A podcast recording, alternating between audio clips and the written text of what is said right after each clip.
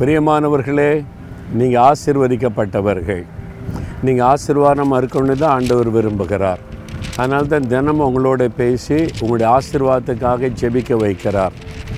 இங்கே ஒரு ஜெபிக்கிறது மாத்திரம் அல்ல நம்முடைய ஜபக்குழுவிலும் இந்த நிகழ்ச்சியை பார்க்குற எல்லாரையும் நாங்கள் ஆசிர்வதித்து ஜெபிக்கிறோம்.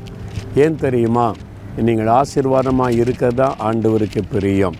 பாருங்கள் உபாகமம் பதினைந்தாம் அதிகாரம் பத்தாம் வசனத்தில் கத்த நீங்கள் கையிட்டு செய்யும் எல்லா காரியத்திலும் உங்களை ஆசீர்வதிப்பார். இதான் இன்றைக்கி வாக்குத்த வசனம்.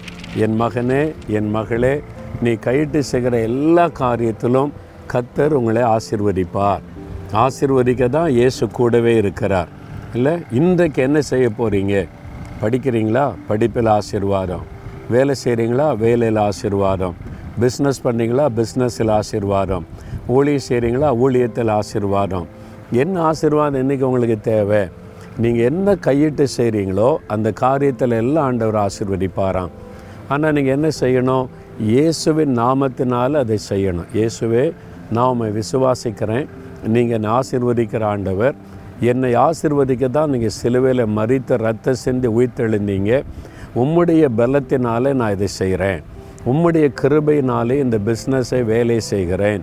உம்முடைய பலத்தினாலே நான் எல்லாவற்றையும் செய்கிறதுனால என் கையின் பிரயாசத்தை நீங்கள் ஆசிர்வதிக்கிறதுக்காக ஸ்தோத்திரம். அப்படி சொல்லும்போதே அந்த ஆசிர்வாதத்தை காண்பீங்க. அப்படி சொல்கிறீங்களா ஆண்டவரை பார்த்து சொல்கிறீங்களா நீங்கள் என்னை ஆசிர்வதிக்கிறதுக்கு தான் என் கூட இருக்கிறீங்க. நான் கைட்டு செய்கிறதெல்லாம் ஆசிர்வதிக்கிறதுக்காக ஸ்தோத்திரம். அப்படி சொல்லி பாருங்கள் இன்றைக்கு ஒவ்வொரு நாளும் நீங்கள் செய்கிற காரியம் எல்லாம் ஆசீர்வாதமாக இருக்கும். தகப்பனே நீர் ஆசிர்வதிக்கிற தேவன். எங்களை ஆசிர்வதிப்பதற்காக கூட இருக்கிறீங்க. இந்த மகன் இந்த மகள் இன்றைக்கு செய்ய போகிற ஒவ்வொரு காரியத்திலும் உம்முடைய ஆசிர்வாதத்தை கண்டு மகிழும்படி ஆசிர்வதித்து மேன்மைப்படுத்தும்.